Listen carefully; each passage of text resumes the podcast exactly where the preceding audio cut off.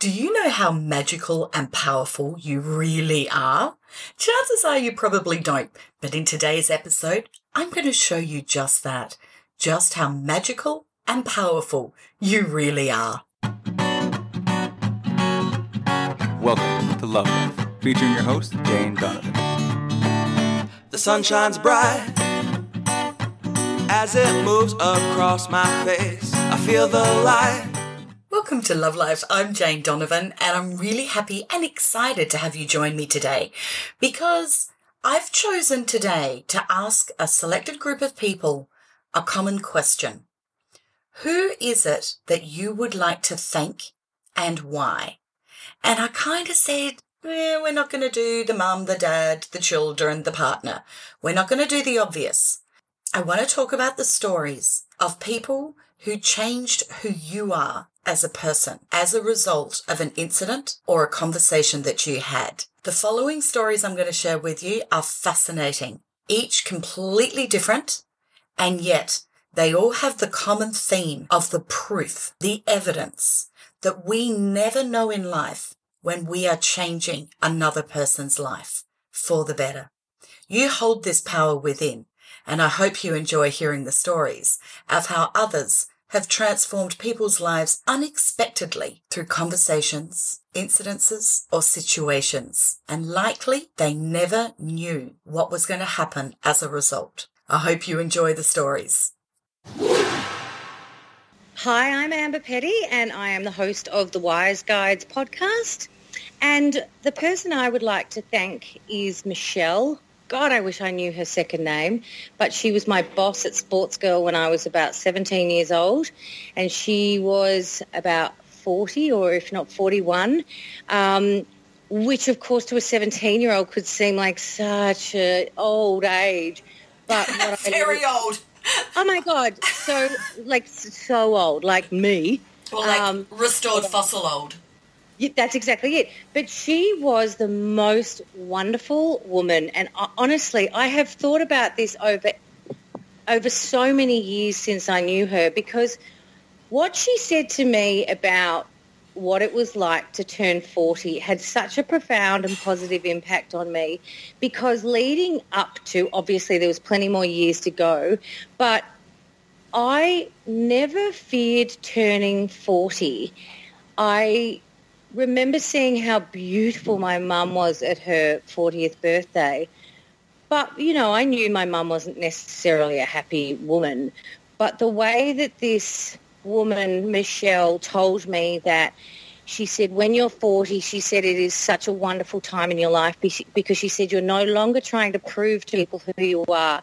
You know exactly who you are. She said you don't waste time on having sex with people you don't want to. Um, Very good. yeah, not not sure I've necessarily nailed that one. Um, Men, please do not email me asking for Amber's contact details. no, no, because I'm still going through the stage of I don't trust having sex with anybody, so I'm not interested. Sorry, um, but but you know, she was.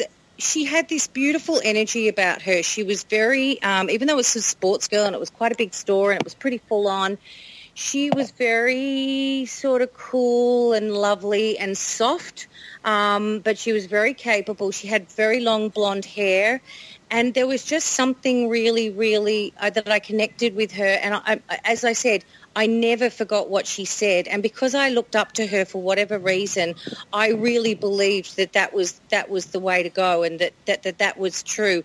And as you know, Jane, because you're at my 40th. Um, my 40th birthday and the way I went into that, I don't think I could have done it any more positively. I think it's one of probably my proudest chapters in life in terms of how I thought through how I wanted to honour myself on my 40th birthday, how I wanted to put to, together a party that I would remember forever because I haven't been married before. So it was like a wedding to me. And, you know, and so many people said what a special party it was because I think they picked up on that. And, you know, hey, was, I'm not saying... I, I have to interrupt and say Yeah. it was an amazing party, Was and it? oh, it was it was the best. I would just like to say I take credit for finding that cool venue. By the way, Yes, you do. Yes, thank you, because that was such a star star venue, the Promethean in um, Grote Street. Yes, beautiful. But Yeah. I also, what about you? You just radiated from the inside out such beauty. And it was matched on the outside in. In fact, I think that we need to uh, find a photo of you for your 40th and pop it up on our Facebook group. Oh, that'd be so cute. We have to show how Oh, beautiful you are. And we have to put a little tag there saying, if anybody knows a Michelle that worked at Sportsgirl in, what would that have been? That Um, in Little Collins Street in, in Melbourne, in now when would that have been? 1987 or thereabouts. Let's try and find her. It shouldn't be Oh too hard God. because Wouldn't I it be just so wonderful? Because she's also the type, I think I said to you the other day, I didn't tell you too much about her, but I said the woman that I want to thank is someone that I believe there is a fair chance that she'd be the type that would r- listen to your podcast. because she's still forty and Maybe fabulous. Monday morning. But the Well, other thing that she, no, because I think she was really connected and and in touch with herself and seemed to be someone that was quite positive and empowered. yes, it sounds like she was a deep thinker, even though. Yeah. a- a- And what is so beautiful about this story is that we just don't know who we are influencing and on what. And that's what's so powerful. Would this woman have any idea that Amber No. Petty, who's globe-trotted and had an amazing life, been given the opportunity to answer that question, chose Michelle from Sportsgirl? And also, the, you know, the fact that you you acknowledge like how much, and you know, my life had in, in and around that had not been great. So let's not just say that I was always fabulous, you know, or No, feeling. you've had no, you had some challenges, some big, deep challenges, and that times, was going into the forty that you were going through all of that deep self development. That's that's correct. And so, so to be charged by a memory of someone that inspired me, such as this woman called Michelle, to have been at my party, and I'm not, you know, I don't want to name drop it. There were some pretty ama- amazing people in that room. Um, I'll name drop. okay, go for it. All right, well, I'll name drop. Princess Mary. How's that for a biggie? Andrew Demetriou. And I was about to say he was my next one. And then, uh, and now there's another guy. I'm trying to think of his name, which is uh, also football related. Oh, Wayne. Wayne um, Jackson. Wayne- Yes, Wayne Jackson. Yes, yes, yeah. Look, yeah, and then look. Let's let's stop there before. Now, I have to share, when I think of your beautiful party, and it was such an important part of your life, and, and your Oh. your friend at, at your boss at Sportsgirl is so right that 40 is a very empowering time for women. And you were wanting to create this beautiful, very intimate, very personal situation. Yeah. This beautiful event where we all felt deep love and connection for each person in the room, that it was Yeah. a celebration of your 40 years of existence and the people that meant the most to you at that time. Yeah. And so, yes, you have the Crown Princess of Denmark attending, so there's protocol that goes with that. And Yeah. through that, of course, there's, you know, some emails that have to go out about how, you know, we can't take photos and that you would have professional photos taken and shared, etc., and all completely understandable. And that, uh, and then you had a funny entertainer get up on stage who said, I am so honoured that this evening I am performing in front of royalty. And the whole room, you could hear it, they just went, oh God. Oh my God, no, no. We have the king of carpet here. No, we have the we, we have the carpet king here, Oh, we have the carpet so- king here. which was so funny because anyone that in the new, the room that knew my dad knew that my dad in the seventies had this massive business in Sydney in Parramatta called Carpet Kingdom, and at one particular point he did some pretty pretty grotesque Oh, ads. that was and so they had him they had him dressed up as the as, as the carpet king and he had the scepter and he had the bloody uh, robe and of course the perfect comedic timing from this guy who was just like yeah, everyone went he's not going to like you know leave her alone. She's we're not supposed to be talking about it. And then of course right up the front is my dad and he's like of course we've got the carpet king over here.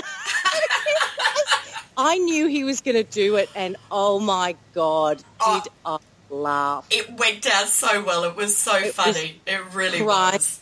you know, and I also got up and, and said a speech and, and, you know, in many, just because I was on radio didn't mean that I was great about getting up at a, at a you know, on a special emotional night for me and being able to, you know, be funny and, and, and be able to kind of impart sort of wisdom and let people know how, how they, how they, you know, what they meant to me. But I got up and I was really just in this beautiful kind of zone. And I just think that it's just incredible that that as I go back to Michelle, that she what she set off in me when I was 17 was a positive thread that led to that night. And what everyone saw in the room about how, you know, they laughed at my speech, they did, you know, whatever, um, how they felt that I looked, you know, even how it came on off on some of the photos, which I look and think, oh, I'm so glad I got beautiful photos. Um, you know, it's amazing the thread that you can set someone off on, um, and and maybe they never know. Well, you know, she consciously or subconsciously set an intent for you, or you chose from her wisdom to set an intent of making Yeah. sure that by the time I get to 40, I Yeah. am going to be self empowered. I am going to be my version of Michelle. Yeah, and I think also the thing is too um, is that that didn't come easy, and it's not just because a lot of women find it hard to reach 40, but also I had arrived at a place where I had to stand up on that stage on my own. I didn't have a partner. I didn't even really have any catalogue of, of, of really successful relationships behind me. I didn't have children. There was a lot of didn'ts that I had arrived at 40 without. So to push through them and to still feel really good about my and genuinely feel good about myself during that time um, is pretty amazing. It is amazing. And to come back to that moment of Michelle saying that, Yeah. one short conversation in 1987 Yep. it, it makes me stop and feel how many conversations do we have that have this huge ripple effect? Totally. We have no idea. And I feel it's important that we actually take a moment to stop and consider that, to consider how dynamic we really are and the power that we really have to influence others, to help make great change, to be a role model or be a catalyst for something to change in somebody else's life. yeah. And and- it's yeah. incredibly powerful. And I think, you know, that book, um, The Four Agreements, and one of the four agreements being integrity of your word, it's like I just know that Michelle was the type of person, and again, we can all learn from, from that, who, when she is talking about something important, as she was talking to a young girl on that day about turning 40, and she could tell that I sort of, you know, I don't know whether she knew that I looked up to her, but I was listening intently, and she spoke with wisdom and integrity. And, in And I that think we have moment, a lot of opportunities to do that, and we don't always take them up, and we don't always realise how important it is. It's like, what am I talking about, and who am I talking about it to? You have an opportunity to do what Michelle did without making a song and dance about it, you know? Yes, exactly. And tying it in with being impeccable with your words, because in that moment, Michelle, if she was a different type of person, could have chosen to have said something like, I've got my 40s coming up and I feel so old and I'm haggard and I've got wrinkles and grey hair and my stomach's not what it used to be and I haven't achieved what I thought I would achieve by 40. It could have been a real victim story. Well, she'd already turned 40. I just want to point that out. She was past 40. Oh, but it could have been a victim story. It could have. Or she could have done what what a lot of people do is start doing the old self-depreciating. Oh yeah, well when you get to my age, or when you do you get to my age, and oh you know, well, oh you've got your all you've got it all ahead of you, or just all that crap. I find that so so ugly that that that sort of talk. Well, I've had to actually consciously break the cycle of many generations in my family of women that do put themselves down on their physical appearance. Yeah, I hate And it. I consciously, I grew up hearing my grandma talk about her big thighs, and then I heard my mum talk about them. And I'm looking, going, I've got the same figure as my mum and my nana. Great. Now, I have to share that when my mum was doing this, she was modelling. She didn't have big thighs. She was beautiful. She is still Yeah. beautiful. And I'm talking about physical beauty in comparison to inner beauty. Um, But I started taking that on, and I started to believe I had big thighs and that I didn't like them. And when I gave Or, birth, or, but, or, or also, oh, I've reached this age. That's right. I'm supposed to start apologising for my big fat thighs and how that's, up, up, you know, might be implicating people's eyeballs. That's right. I can always remember a journalist in Adelaide writing a high profile, um, I won't say journalist, high profile celebrity that uh, was writing for the local Oh, yeah. paper, writing about how, oh, you've hit 40, you need to cut your hair now. And she was shaming Elle Macpherson for having long hair. Oh, what a pathetic person. But isn't it interesting? I- we we, we No, talk about moments. I read that, that article. Yeah. And my instant reaction was laughter. I didn't even get angry. I just laughed No. and I felt sad in a way that really that somebody still thinks that way. But you know what? There's people like that woman out there everywhere making um, the same impact on people's lives in a negative way. Mm, it's the flip side of what you had with Oh. Michelle. And, and, and I hate to say everything, both examples are going to result in karma. So I'm pretty sure Michelle would have had some nice stuff come back to her over her life. And I'm pretty sure this other person would have probably ended up in situations where she's probably felt revolting about herself because she's thrown it out there and a boomerangs back. That's right. Hey, I want to put another challenge out. Not only do we want to find Michelle from, which was at Collins Street, did you say? Yep, Little Collins Street um, sports girl in Melbourne. 1987 in No, Melbourne. about 1987 or thereabouts. She but was I'm the, hoping she that was the manager. Fantastic. Well, I'm hoping that we find Michelle, and I'm hoping that Michelle's happy to come on the Love Life show and Oh, share. What was her mindset there. Was she aware that she was influencing somebody Yes. that in turn has gone on to be so influential? I mean, at one point, you correct me if I'm wrong here, Amber, but at one Yeah. point, I think you were. Um, the, your ratings were you were the most powerful woman Oh, they for a certain age was- group, like was it 18 to 38 or something Yes. like that? It was 18 to 35, and it was I think it was a, one of the magazines that comes out with the newspaper, and it was it was the, the 50 most influential people in South Australia, and there was only seven women, which was a disgrace, and they'd thrown me in there and said that I was one of the most influential for the influence I had on women that are between 18 to 35. Uh, But then they, but then they, so they throw that out and I'm like, oh wow, what a lovely compliment. And then they've thrown a Paris Hilton. You know, you get the feeling that parents might, you know, might wonder whether this Paris Hilton, there was something that sort of tugged it away, uh, you know, the compliment away. And I just went, whatever. Oh dear. But But back Yeah. to Michelle, you know, would she have had any idea that that one conversation, then heard by a 17 year old's young ears, yes. gave you the intent of role modelling?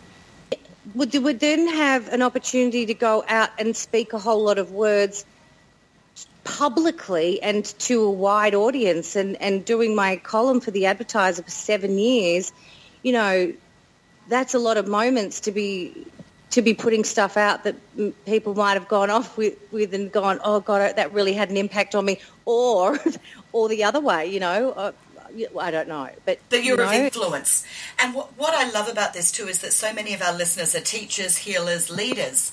Oh, They are absolutely in the situation where this kind of story is Yeah. potentially playing out for them every single day, every single moment. Yeah. You know, they've got Yeah. the client that's come in that they're giving them kinesiology or they've got the um, the group of women that they're talking to about their nutritional um, excellence that they've got to Yeah. whatever it is that our Love Life tribe are teaching and healing. yeah, yes, This is what the effect is, and that's why I feel these stories are so important to share, so that we really I love do. this topic. I think it's heaven. Oh, thank you. It's I- really beautiful. Oh, that's good. Well, hopefully, the intent of sharing these stories is to help people to really realize that they do have an influence way beyond what they may perceive they do. Definitely. And that's encouraging when, you know, sometimes it's not easy for the light workers that are constantly trying to be positive, particularly when there's a lot of negativity going on around them, to try and role model what it looks like to be a conscious person. And so Yeah. perhaps these stories help them to keep motivated and keep going and keep doing I- it. I agree. I I couldn't agree. The the the, the snowball effect of beautiful, positive moments are all over the world. But I think sometimes, especially as you say, these these uh, listeners that are teachers and healers, where it is relentless, they have to show up day after day after day, trying to be leaders, trying to be guiders, trying to be nurturers, and that's frigging exhausting. Exhausting. I mean, someone like me that's not in that game, I can take a week off if I don't really want to be nice to anyone. you know what I mean? We actually do have conversations where Amber will ring me up and say, Radio, okay, we're having five minutes of unspiritual talk. You know what? Honestly, I have had, I have had so much going on in the last week alone that I have been, I and I haven't been handling it that well. So God knows what my ripple effect has been in the last week. But I have been stomping around, um, you know, sighing and puffing. I mean, I'm lucky I didn't snap my ankles a, a, a couple of times during the week. I was like stomping that hard. do you know what I mean? Oh, yeah, I've seen you do it. I do know what I mean. Imagine if I had to show up and nurture and heal, and you know, I, I, I, yeah, that that that's consistency, um, and I think they're amazing. They are. They are. And on that note of you stomping and, and carrying on for the past week, I think you've Yeah. you've you've cleared that karmic debt by recording this beautiful story. So thank you for I sharing really hope so. I really hope so because seriously, I look like some sort of angry old cartoon man, like Mister. What was that? What was that? Um, you know, that angry. There was a cartoon that was the old man. He was always Mr. stomping Magoo. around. Who? Mr. That's Magoo, him. That's it. I feel like I've been Mr. Magooing myself the last week. as long as that's not self depreciation, I don't mind. No, no, it's not. I'll Facebook Live it next time I feel like I get into that mode. I'll go, right, this one's for you, Jane. to prove I'm not being self-depreciating, I'm Oh, fine. fantastic. Fantastic. All right, well, let's put the call out there to see if anybody can help us track down Michelle.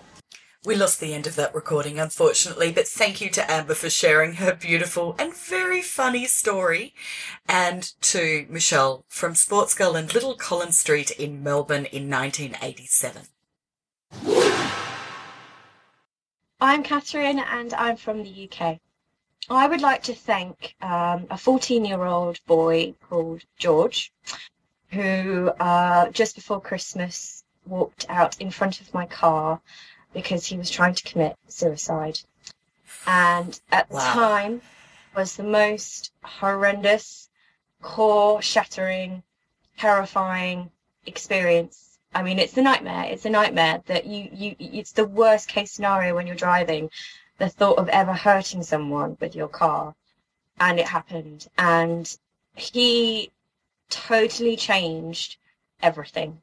For him, it was about being in so much pain and wanting to end things and, and not knowing what, what, what, you know, what the way out was.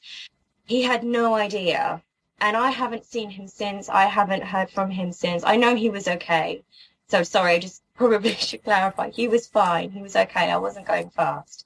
Um, but it got him the help that he needed eventually. I think it, it helped to show his parents that he was in a really bad place. How did you know Um, that he he it was a, suicide attempt and not just vaguing out and stepped in front of a car?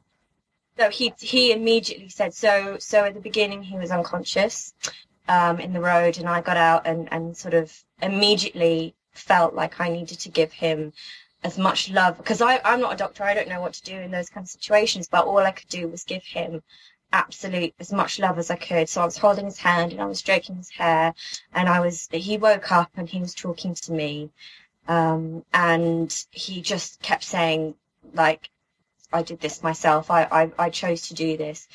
And it felt like it was important to him to protect me because I was the driver. I could have, I could have been in, I could have been charged, you know. Um, but he made it very clear to everybody that he had been having trouble and he was, you know, he tried, he was trying to kill himself. So to have that kind of bravery as well, it really inspired me the way he was just so adult. He's 14 and he just very calmly said i chose to do this myself and he calmly answered. They were because the, the paramedics came and they were asking questions about you know are you on drugs? Have you been taking drugs? Have you been drinking? And he very very calmly it's almost like he knew what to do it's like he was guiding me through this experience. He It thought about really this perhaps a lot. Well, I guess he about had. yeah. I mean, he he was talking to me, and he was.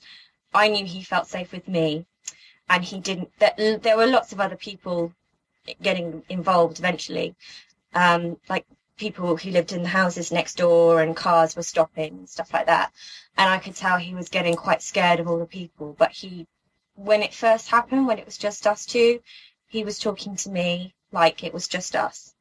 Um, and then he got his his parents came out because he lived right next door, um, and then he kind of just got swept away, and and I didn't get a chance to really talk to him or or explain to him that it was okay, and like his parents kept saying, you know, I'm so sorry that he did this, I'm so sorry he did this to you, and I was thinking he didn't do it to me, he it wasn't something to do to someone else, it was just we both got swept up in this moment. It was it was a very kind of life changing thing to happen. Um, but he has no idea that he, he he changed so much for me, you know, as well. So What did he Definitely. change for you, Catherine? so beforehand I had been really struggling with um trusting men. So I have a very close circle of women in my life, friends, who I'm very open and very trusting, very close to.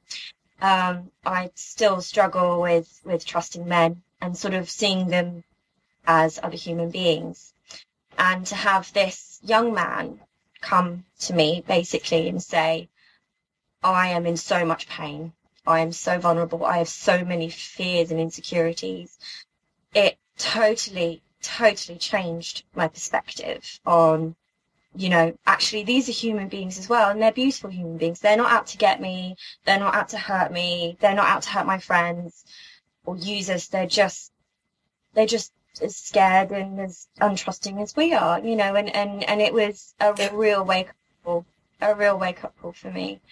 So, yeah, I think Because there that's- no difference between the genders, and yet that's ironic that I say that when I've recorded of what over 200 episodes, probably half of them about the difference between the genders and trying to connect.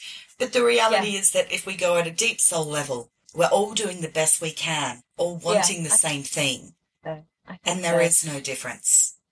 So this beautiful 14 year old boy, and as you know, we don't believe in coincidence or serendipity, we believe in synchronicity, chose Yeah. you Yeah. as his Yeah. earth angel. To step in front of that. your car. there was there was no one else there. It was it was dark. It was it was i was coming home from work. It was a country road. So although cars came by eventually and there were people there eventually initially it was just me and him. We both had that experience together. And and and i i know that it it happened at the right time. It, it was you know it was hard it's hard to explain but it definitely happened at a certain point so i agree Not just the beautiful gifts that you have received from this, but you also, you know, he very cleverly chose an earth angel. Now, I don't know if you remember a couple of months ago, we did an episode on Love Life about earth angels, and we talked about oh. scenarios like this. And now, in Yeah. this role, in his eyes, you were the earth angel. Yeah, I mean, I kind of thought it was things like, okay, paying for the person's coffee in front of you in a queue or, you know, picking up someone's um, shopping for them. I didn't think it would be, you know, kneeling on the floor in, in the wet rain and holding someone's hand while the ambulance came. But it, it goes, it, it, it can be in any form. So, you know, it doesn't kind of matter. But I, Well, he, he know, could have we- chosen, to flip side on that, he could have chosen a car where somebody gets out and just somebody is angry and that person steps in front of the car and they're really annoyed. They're in the victim mode of, get out of my way, you idiot.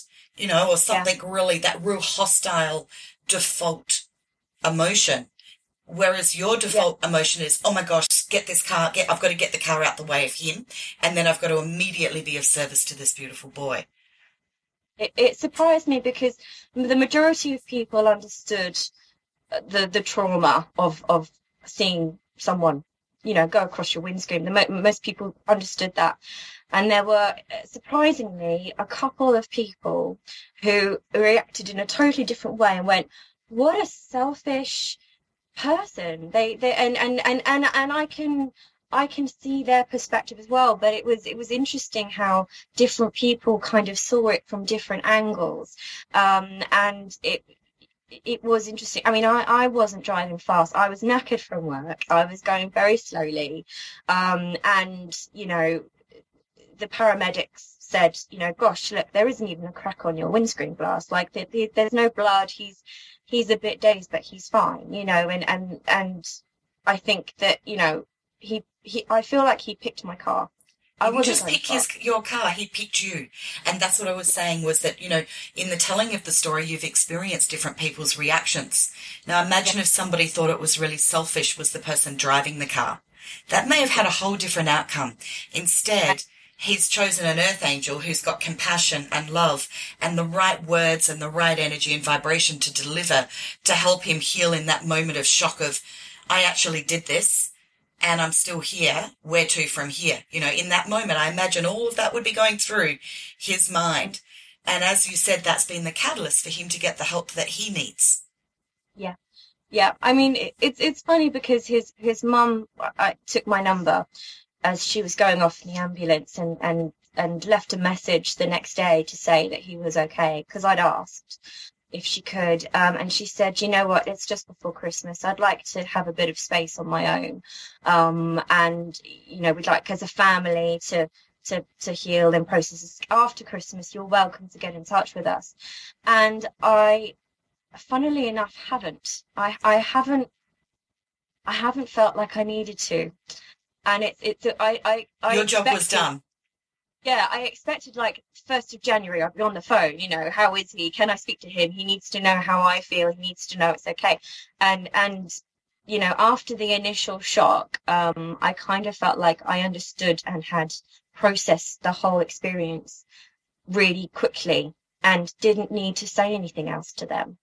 And it was it was definitely an interesting I, I wasn't expecting to kind of I almost ex- was expecting to kind of end up having a, some sort of a, a, kind of friendship with with George, maybe you know checking in on him every now and then and seeing how he was and offering support. But I I just know that I don't need to do that. It's it's strange.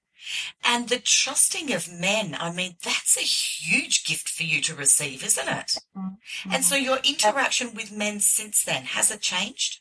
I have become more understanding and kinder to them.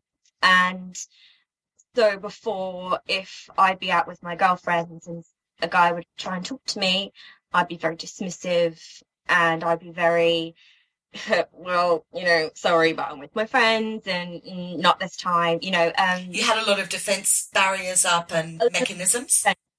Yeah, like if I give them an indication that I'm open to talking to them, then they are going to, the, you know, they are going to expect. They're going to want something gonna, from you wants something from me. And um and now i realize that actually i don't need to I don't need to go down that route at all, but I can still be nice and I can still give them encouragement because actually it probably took a lot of bravery to come and talk to a group of girls.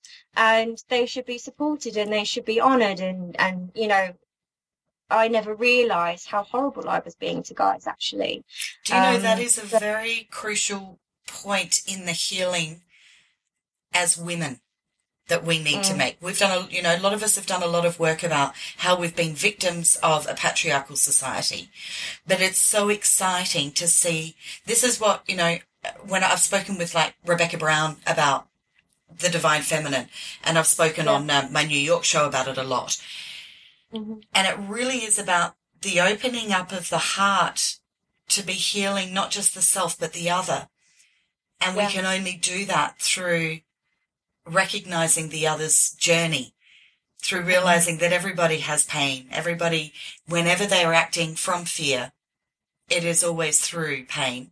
Also, beautiful, um, beautiful Diane McCann, who I did sex and tantric with in a recent mm-hmm. episode. You know, we talk yeah. a lot too about the healing of the planet is going to come from the feminine heart.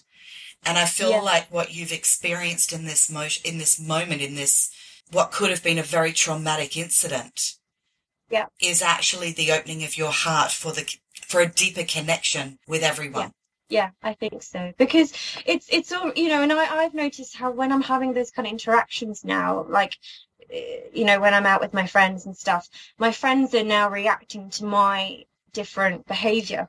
So before I would be because you know I'll I'll be defensive before that happened. I'll be defensive. Then they'll pick up and they'll go, hmm, yes, that man is a guy, you know, he, he's, we should be suspicious of him. And oh, that was creepy. And oh, well, good thing you got rid of him. And I've noticed now that now if somebody comes and talks to us or, or if there's interaction there, I'll be more friendly and, and, and enjoy the interaction and enjoy the connection and my friends will as well. So it's kind of, I'm kind of noticing that it's kind of they're picking up on my energy. Um, it's the ripple effect, that wonderful butterfly ripple effect, hundred monkey syndrome, whatever it is, all of those sayings that you know we I go on ad nauseum about in podcasts is that we re- and that's part of the intent of this question that I'm wanting to ask the tribe is because we don't know when we're making a difference in someone else's lives. Mhm. We really don't know. And yet, in this particular scenario, you are aware of how you are making a difference in others' lives because your friends are seeing you role model a different way of, of being, a different way of connection with others. That's Yeah. spreading the love, Catherine. I can't think of a better example. I hope so. I think George has done a really good job there. But I think the most useful connection is this has all come from another another boy's suffering and and he's helping other boys to feel braver. Okay, maybe a bit older than 14, but you know, he's he's he's with indirectly without even knowing he is actually kind of helping us to treat other men with a bit more respect and, and to encourage them. And I think that's the most amazing thing. So yeah, it's it's really cool. It's good. I just got goosebumps when you said that, and I had um, I had a vision in my mind of George listening to this recording. I wonder if he'll get to hear. Maybe. Be maybe. interesting. Who knows? So often, the people that change and shape our lives are the people that we don't get to actually say thank you to later on. So, thank you so much for sharing that, Catherine. It's beautiful. Hey, you're welcome. I hope it makes a difference somehow. I am Tanya from South Australia. Okay, I would like to thank uh, a really close friend now, actually, Joe Clark. The reason I'd like to thank her is um, being from a sporting background, um, uh, playing basketball. Um, my 15 or 16 year old, I was very quiet. Um, with I cannot imagine that. I have to interject here and go, Tanya, you were never quiet. Are you Oh, serious? You oh, were quiet. Oh yes, oh yeah. I didn't talk. I didn't. Um, versing with people, I found it hard. I found it hard to hold a conversation. I was. Um, it, it mortified me to actually have to have a conversation with someone to actually be me. You know what? I think this is really beautiful. Before we've even got to who you're thinking, it's really beautiful to share this because there are people listening to this podcast that actually are in exactly that same place. And they're going to hear you being bold on a podcast, talking, laughing, confidently speaking, going, I'll never be like that. And you don't have to be like that. Nobody No. has to be like that. But if it's a desire to be like that, you can be like that, can't you? Yeah, no, you can, and and that's and that was the whole. With her, she was outgoing. She was the loudest, the most obnoxious. She she did it all. Like She was big and bold warrior woman. unbelievably so. And I was this tiny, meek person that never spoke, never said anything. Um, now she was never. It was never ever a um, rudeness or a. Um, uh, So she wasn't putting you down? she down. wasn't putting me down. mean. No, no. But it was. I had to do it or be eaten. So I had to be loud. I had to. She challenged you to Yes. rise up to Yeah, meet her yeah, energy. yeah. Going, So I I'm to- being this, and if you want to be a part of this team, we need you all to be Yeah, like this. yeah, exactly. Was that her dialogue? do you think? Exactly. But with, I mean, when we she gave you permission. Did she? Do you Well- feel like she gave you permission to be this person In a way, that maybe she- you wanted to be, but you didn't know how to be? That's exactly right. In, a way, like when you when you're 15 or 16, you're you're coming into yourself. So in a way, she had no idea that she had such an effect on me. Um, whereas, like, I go, she did, and and even to this day, because we catch up now, I say, Joe, um, you're the reason I'm actually like this because I felt confident, or at the time I wasn't confident, but now I am. But when I was going through it all, I felt I had to, I had to, or else I, I would, I would, I'd drown. I wouldn't be seen. I wouldn't, especially in sports, you have to, we were team sport. So it was, I had to be bigger, bolder, I had to be like her or even better than her or even louder than her to actually be seen. And I wasn't ever seen. I wasn't, it wasn't, it was Tanya. You know, I'm below her. I wasn't seen because she's the, the loud one. She's the one that the coaches saw because they, she was loud. She was, she was out there. She was, whereas I wasn't. I was the quiet one. And yeah, I was a good player and, and, and a great player, I thought. But I had to then become her to actually then be Go the next level? Go that next level and, and be on her. So she provided a platform for you and an, a, a, an example Yeah. of I'm going on this ride. Yep. I want you with me. So she wasn't being aggressive No, in a negative no, way. She no. was going, I want you with me. Yep. Here's where I aspire to us all going as a team. Yep. Are you on board? And Yep. if you are, this is what it looks like. Yep. And you And either do or you don't. And we played many years together as well. So she, like, it wasn't, she was never ever negative No, it wasn't me. a put down. It was No. a let's go on this journey Yeah, together. But yeah. if you want to be a part of this, Yeah. here's what I believe you need to do to step up. Yeah. And let's get together on this and do this. So it was an energetic call to action. Yeah, That's exactly. A, that's a bold thing, isn't yeah, and it? especially at that age too. Yeah, I was, I was, um, and many people that knew me around that age would tell you the same thing that I was really quiet, and to see me now, All right, my beautiful friend Tanya Maher. Tanya Maher's married to Brett Maher, who's a three-time Olympic basketballer for Australia. And Brett's the quiet one. Let me tell you. He's a fellow Aries. and Brett and I like to have our little battles of the future of, you know, what are we going to manifest next? And we have little private giggles of everybody knows Aries are the best. And him and I go, yeah, we know that. But everybody else just thinks we're full of it.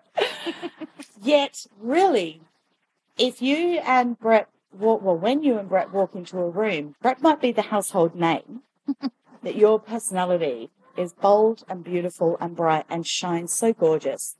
And oh. you are the, you, you instigated the beautiful Hudson Maher Foundation, Oh, which Yeah. has saved lives of many children that have had to have bone marrow transplants through having various different diseases, but particularly the, now what's it called? Sorry, the, Oh, the hemophagocytic lymphohistiocytosis. Yeah, HLS. H. Oh, no wonder I can't remember that one.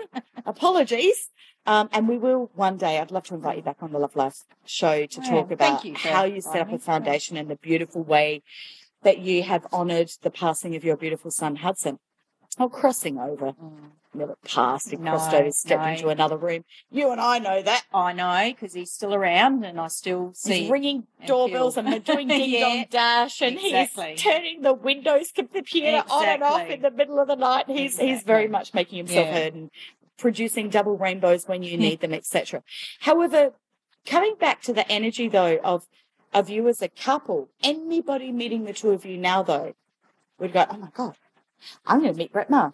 Household name if you're in Australia in the basketball world, etc but it's actually you that have this really strong, beautiful energy of boldness in it. It's like pure, it's like pixie energy of fun, fun. It's frivolous, but it's not, not serious.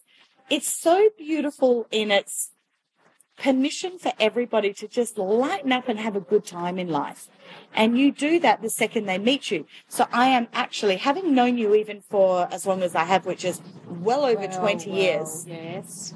I am still shocked to hear that you were the quiet girl that needed, what was your friend's name? Joe Clark. Joe, that Joe. needed Joe to give you the, show you the path, to give you the way forward, to show the way and give you the confidence and courage to be able to step into that, take that deep breath and go, I This is think me. I can do it. It's a Yeah. quiet little voice that says, Yeah.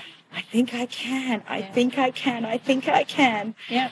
And you did, and it's chalk and cheese from what my experience Oh. of you energetically is. Yeah. Yeah. A lot of people do say, I can't believe that, and you're lying.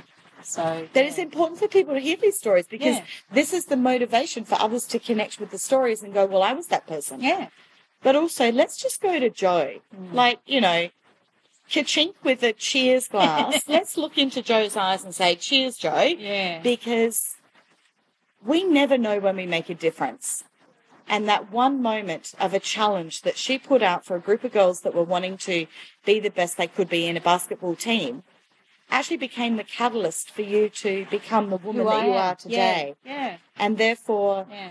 I'll run a foundation that has Yeah. helped so many children, supported and nurtured families that are in the most extreme of traumatic situations, given hope with your bubbly personality of life goes on. You faced the, the worst scenario. Yeah. You lost your child.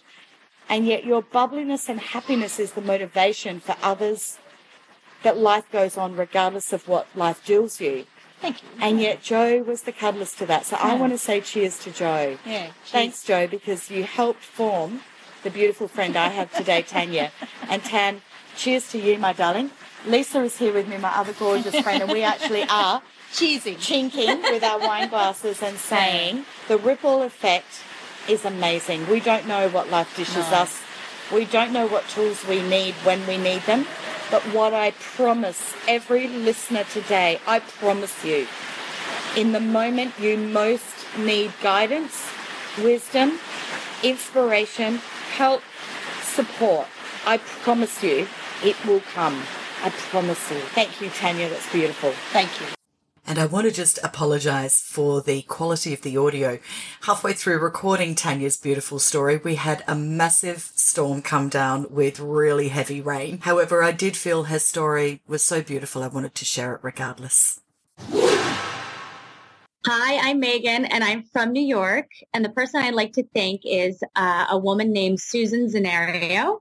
And she is the founder of the Crime Victims Treatment Center. It's part of St. Luke's Roosevelt Hospital Centers here in New York City. And she um, she uh, started this organization back in the 1970s to do a lot of work with victims of sexual violence and domestic violence. And I was a victim back in 2010 and was brought in and brought into the this hospital. And her organization saved my life. And it's it's she's one of the most amazing people that I've ever I've ever met. And she's just if it wasn't for her, I wouldn't be the woman I am today, or even the spiritual person I am today. Their organization taught me a lot about um, self love and and and all of the work that I've done has just been incredible. Megan, you were a victim of sexual violence, you said? I was, yes. Ouch. Yeah, it's not a not a not an easy thing to go through. So you had this dreadful experience and then you found yourself in a hospital? Mm-hmm. Yes, at, at St. Luke's here in New York. And then was it Susan that came to speak to you from It was actually so we have a volunteer advocate program, and it was a volunteer that came to advocate for me while I through my experience in the hospital and linked me to this not-for-profit organization to go and do um, you know intense PTSD and trauma work with with this organization. Right, so this is a free service, it's a charity or not for profit as you free, said. free service and their their specialty is sexual and domestic violence and any victim regardless if it happened in new york city or anywhere we've actually done victims in australia who who were here and had a triggering moment and came to our center so we, we see anybody that comes across our door that wants help Now you're saying we, so I take it you went from being a victim to now being somebody that is counseling people and working through the service? yes I am actually one of their volunteer advocates and one of their mentors who mentors all of the new advocates that come into the hospital. So yes, I went from being a victim, gone, went through the program and now work, work as a volunteer, volunteer for them all the time. Do you feel if that service had not been there when you arrived at the hospital, having experienced extreme sexual violence, would you have received the help that you needed?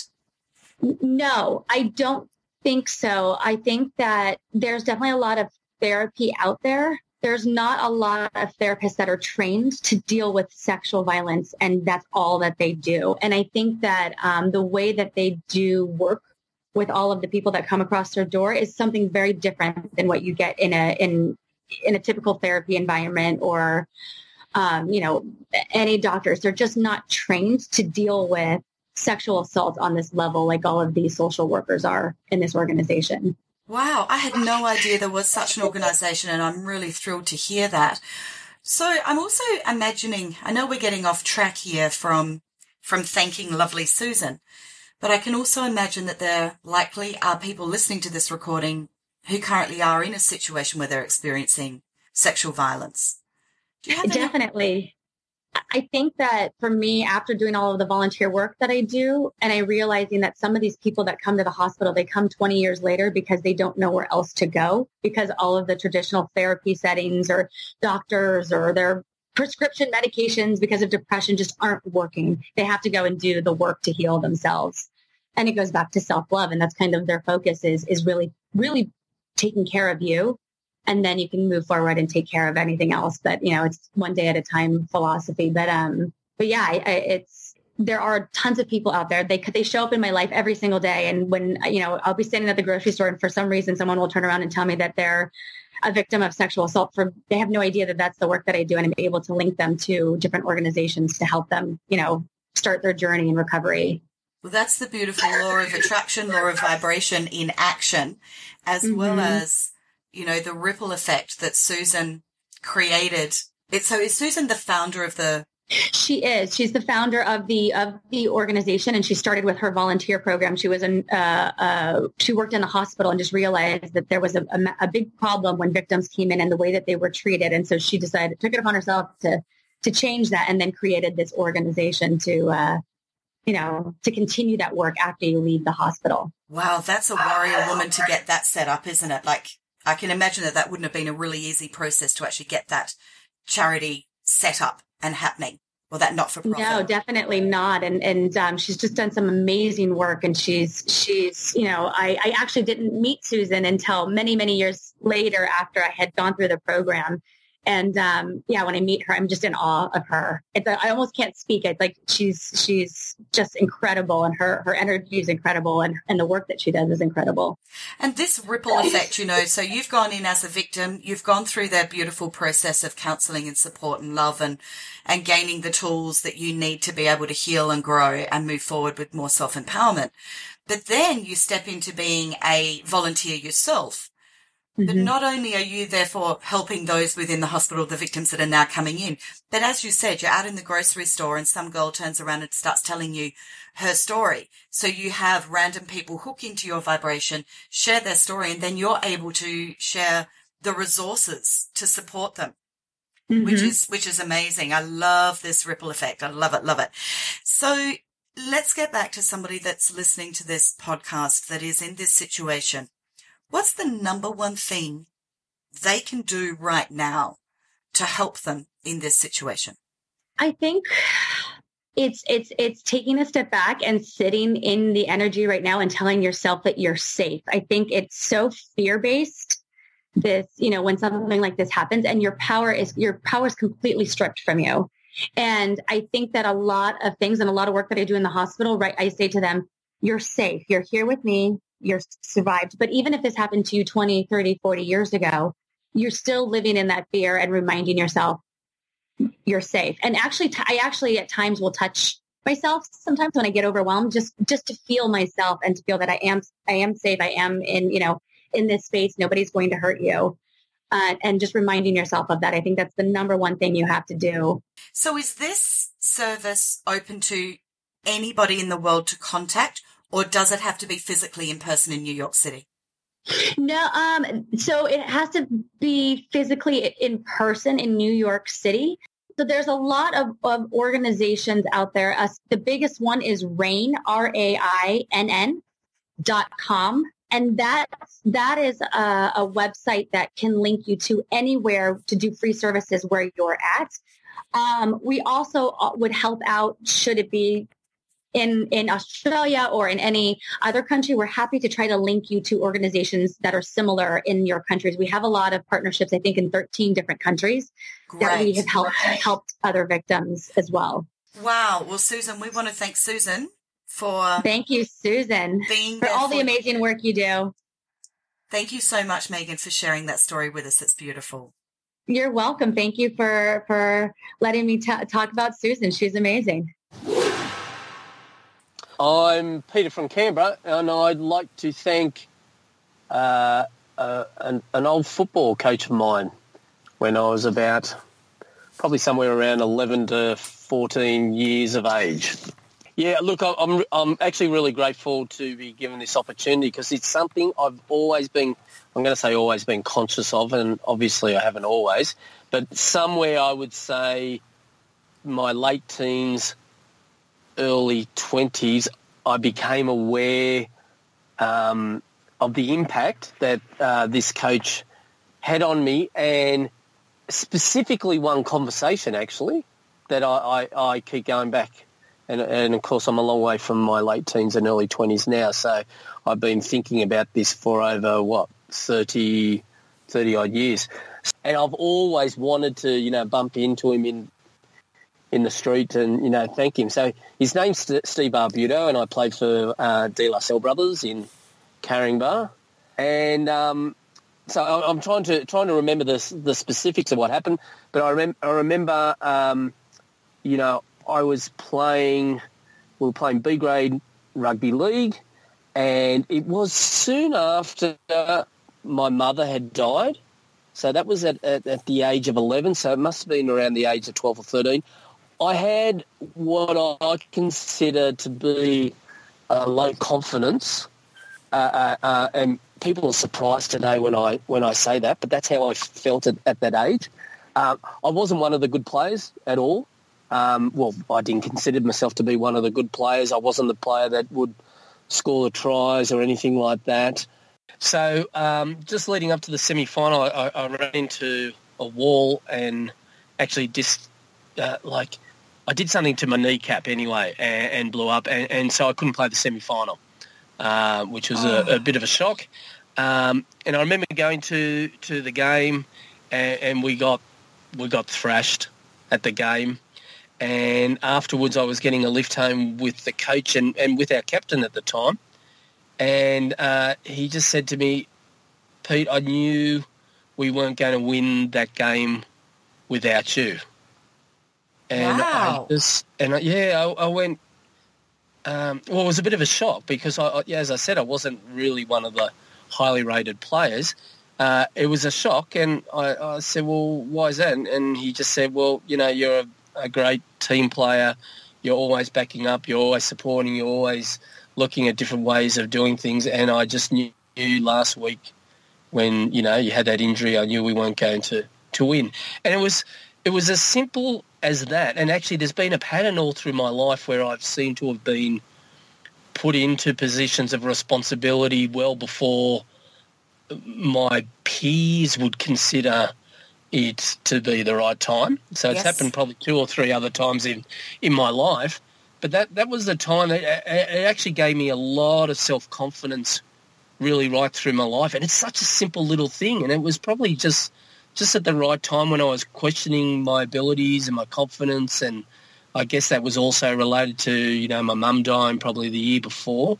Uh, and, and just trying to be part of a, you know, a team of kind of cool kids, I guess.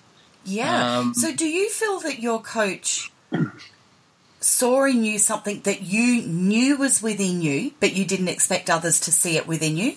Or did you not know that that was really within you? No, I, I, I didn't know that was in me.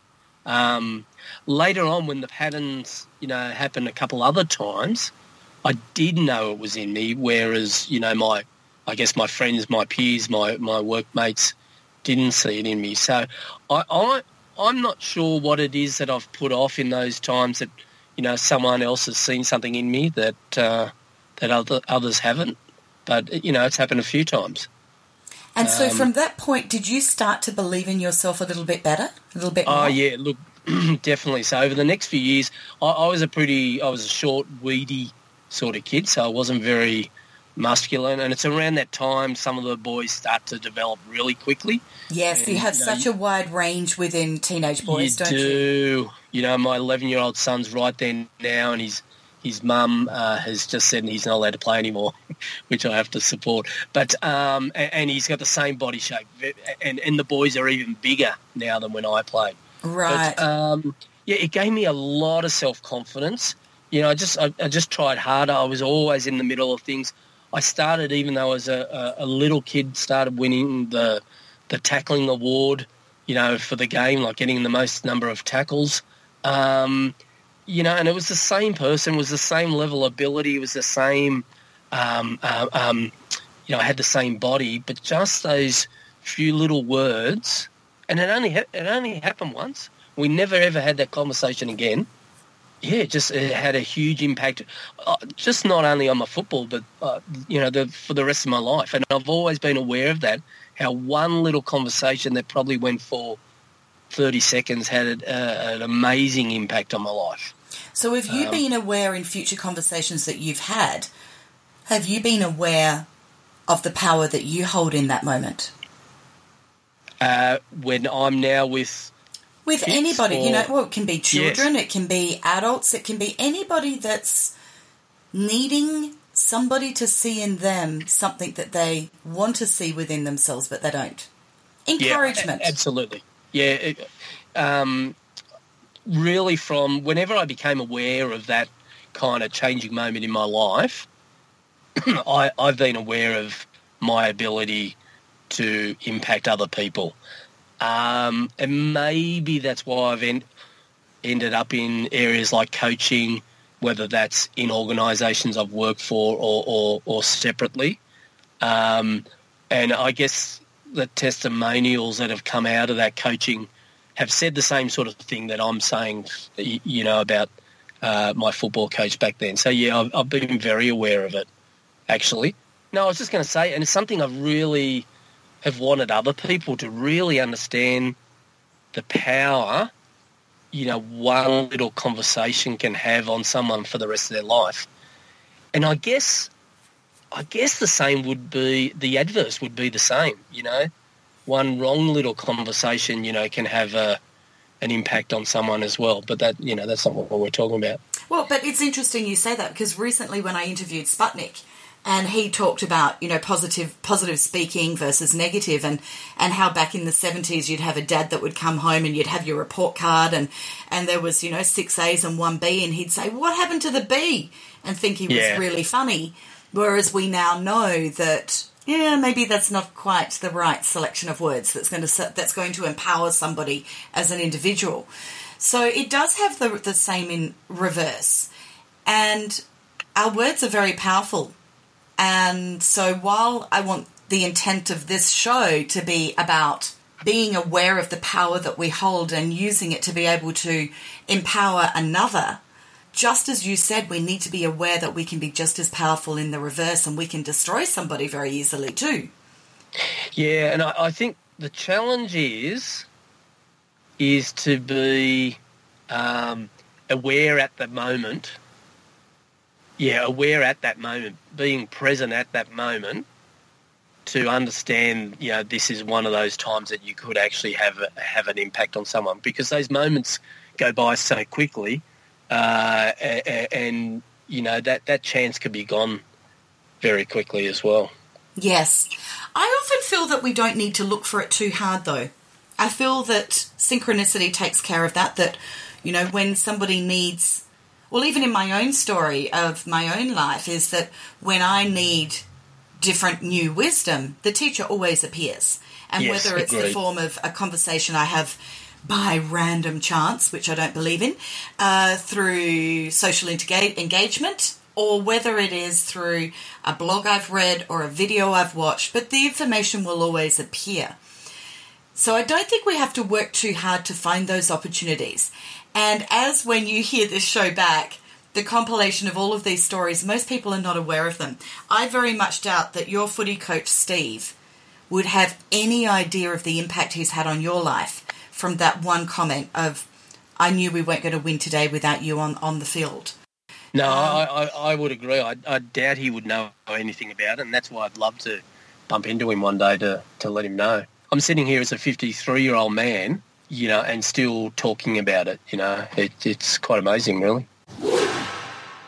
Hi, I'm Rebecca Brown from Soul to Soul Healing and Teaching, and I would like to thank a man that recognized my potential many years ago. And he, I was basically trained as a primary school teacher and I was working in that industry, but only casual teaching because at that time there was a very long waiting list for permanent jobs in Sydney. And I really didn't like the whole setup of the casual system. And obviously then I wasn't earning a regular income. So it was a bit challenging for me. And so I decided, made the choice to move into more the corporate world. Anyway, I tried and tried and tried. And I went to all these recruiters and, um, you know, interviewed at different jobs and they're saying, oh, sorry, you don't have any experience in the corporate world. We can't hire you. And I went to who this man who became my boss, and he sat in front- I sat in front of him and looking at my resume, and he just said, "What are you applying for this role for?" It was a very junior administration, like entry level. You know, the lowest salary you can get. Yes. and just looking at my all of my experience and so forth and what he recognized within me was the transferable skills from all of my teaching experience and my education as well and he said i've got a much better job for you and he put me in the role of an account manager a major account actually that was the biggest account for the company and um, and that started off my corporate career and I was so, I still am very thankful for him, even though I didn't stay in the corporate world forever, ever. It was a really important part of my journey. And what was amazing was that he recognized my potential. He saw beyond the black and white on paper. He saw beyond, you know, what the recruiters say and all of that sort of stuff. And he went with his own feeling and his own um, judgment, I guess you could say, and and saw what was possible. And I think that's the gift in that. And he's just a regular guy. You know, he loved his cars and so forth. And um, and but he just saw something in me. And I think when you know the, that's a gift you can give to anyone is to see their potential. Well, I was, I was going to say that is it a coincidence, which we don't believe in, um, Mm. that, you know, the person that you really most want to thank is the person who saw in you what you didn't see in yourself at that time. And yet now I see you doing a lot of that in your work, that you Mm. see in others what they don't see in themselves yet, and you help them to see it within themselves. Would That's you, right. Yeah, I see that now. As I was talking, I was like, oh, yeah, that's what I do for other people now. I hold that space and see the divine light in them, even if they can't see it themselves. I help them to meet that and to see it more and more and more and more um, just by holding that space. So that's amazing that I was guided to share that story. oh, that's beautiful. Now, I feel like we should mention this lovely man's name because, you know, the world being the small place it is now, somebody might just pass this recording on to him and say, hey, you just got thanked. I know. I can't think of his surname. His name was Gary, and I'm sure it's something like Valencisi. It was um, Okay, where was the company? What was the company? And the company was Minolta. Minolta. Um, you know, it was copiers and Yes. and um, faxes and all of that. So not the camera side. It was more the copiers and faxes and all of that. So that was my first corporate job. Um, which then led me on to, you know, a pretty successful career in that area and um, and I wouldn't have got there, wouldn't have been able to make that transition unless he stepped outside the box of what was, you know, considered normal or what the current belief system was that was really around. So I've always made that. Um, even when I'm working with people now, because obviously a lot of people that come and see me, you know, they they do want to get out of the corporate world, and it's all about well, looking at what are your transferable skills, what have what wisdom have you embodied from this experience, you know, because all of that is, you know, often people think oh, I'll be happy when they get to the job of their dreams and to do what their soul loves, but actually everything that you've done in the corporate world is fueling you with skills that support your purpose. I love you've said that because so often in life I've joined the dots much later when I've thought, that particular role that I played for that company or that particular uh, period of employment or self employment with that skill base is never going to be used again. What a waste of time or whatever, whatever negative thoughts I might have had about it. And yet I find it fascinating that what I'm doing now, everything has led me to this point to have the skills that I've needed, which we can never join the dots until in hindsight. And it's quite fascinating to do it. Now I have to ask about Gary from Minolta. What era are we talking? Uh, the 90s, late 90s. Late 90s? Okay, so does anybody know Gary from Minolta in the late 90s in Sydney? In Sydney, yes, yes. In Sydney? He did live at the time on the Central Coast, so um, not sure what's happening now, where he is now, but thank you so much, Gary. You changed my life. And I've got two people that I would like to thank. The first one is a wonderful lady called Phyllis Southgate, who back in the 90s was an event manager and producer for amazing corporate events. At the time, I had my own part-time business where I was self-employed. I had a dance school and dance troupes and I was a choreographer and an entertainment producer. However, I was lacking in the confidence to step into that arena full time. So I was working full time at the same time in a corporate arena that still was complementary to the work I was doing. I really wanted to be full time self employed, but I was scared. I was really scared. And the voice in my head was, I'm really not good enough. Who do I think I am? I'd been told from my first dream of opening my first dance school when I was at 21 that there's not room for another dance school that it's too competitive, it's too hard, you'll never make it work, and never could you be full time as a, a, choreographer in Adelaide. And so a lot of voices in my head had stacked up that had created great doubt about whether I really could pull this off. And I'd been supplying entertainment to Phyllis Southgate for her beautiful events for a little while. And one day she took me out to lunch and she said, Jane, I've got a lot of clients and a lot of bookings coming up and I would like to use your services exclusively. I want to give you all of the contracts to provide the entertainment to her events. Would that help you to go full time and follow your dream and follow your passion? Oh, would it? I was so excited, but I still had nerves.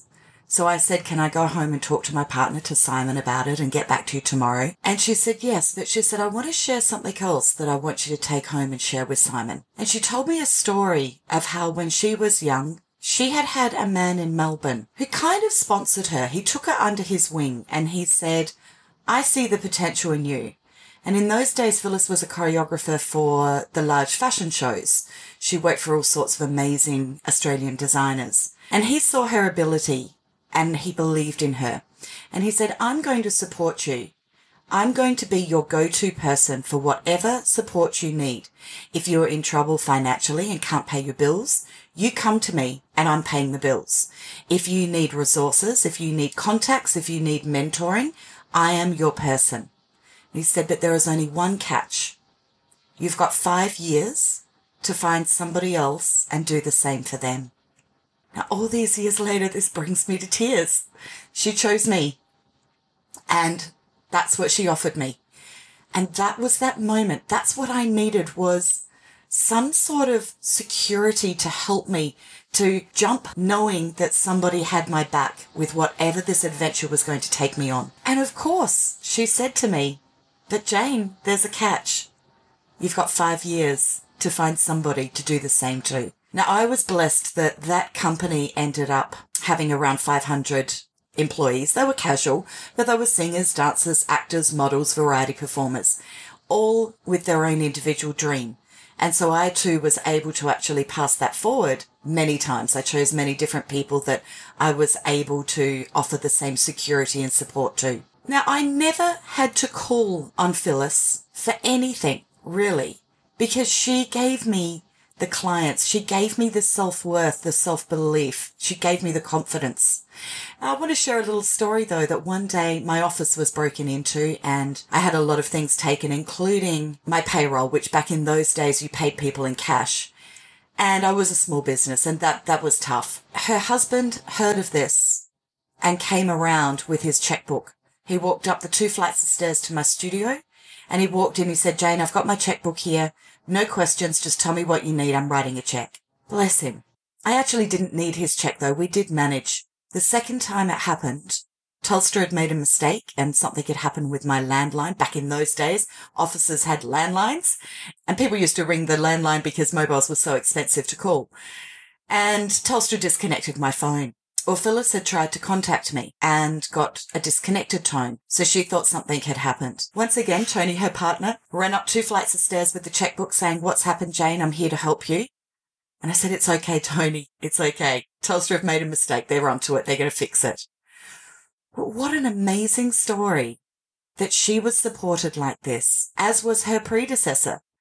She supported me. I was able to support others. And I don't know how far reaching that is now gone because for each that I offered the support to, they too were given the catch of they had to pay it forward within five years. If you like this story, I encourage you to start your own opportunity here.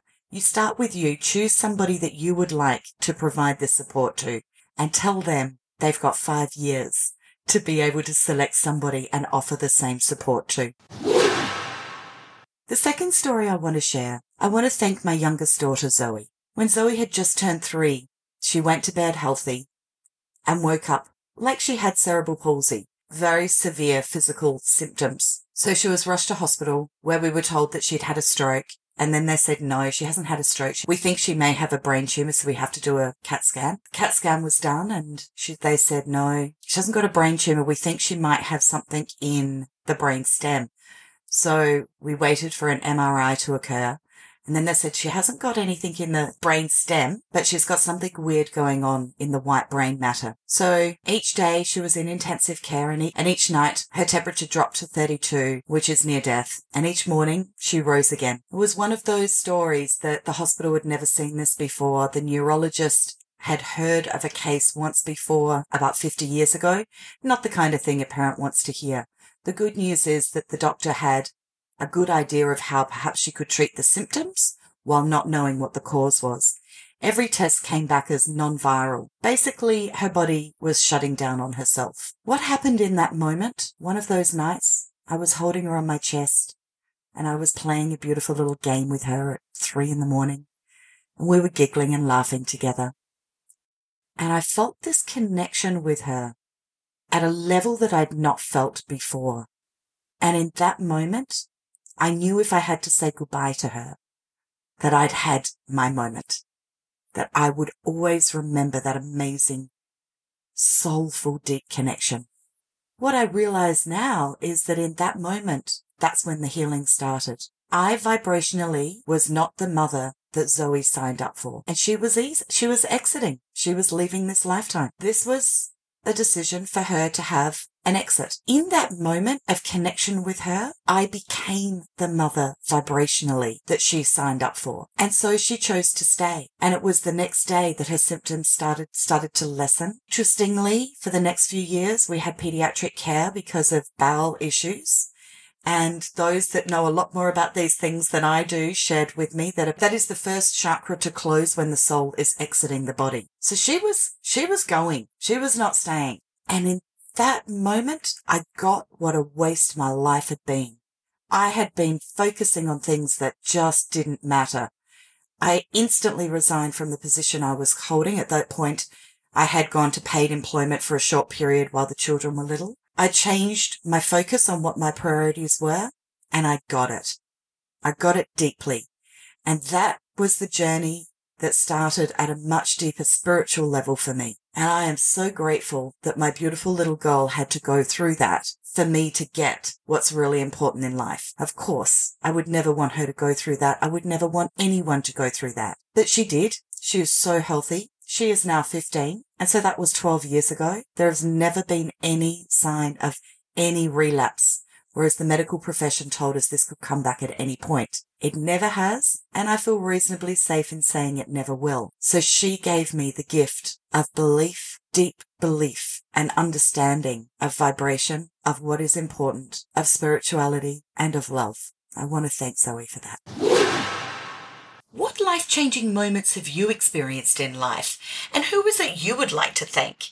I encourage you to record a video or an audio recording thanking the person that you would most like to thank and posting it to our Facebook page, Love Life Show. Let's share more beautiful stories and see if we can get the recordings connected to these people so they can actually hear themselves being thanked and have a greater understanding of how they have positively impacted another's life. So jump onto our Facebook page and help us to start tagging away to get closer to these people hearing the recordings.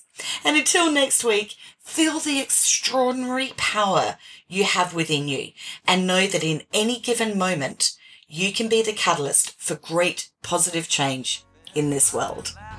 Life is perfect, I'm not trying, it's just happening. A beautiful day.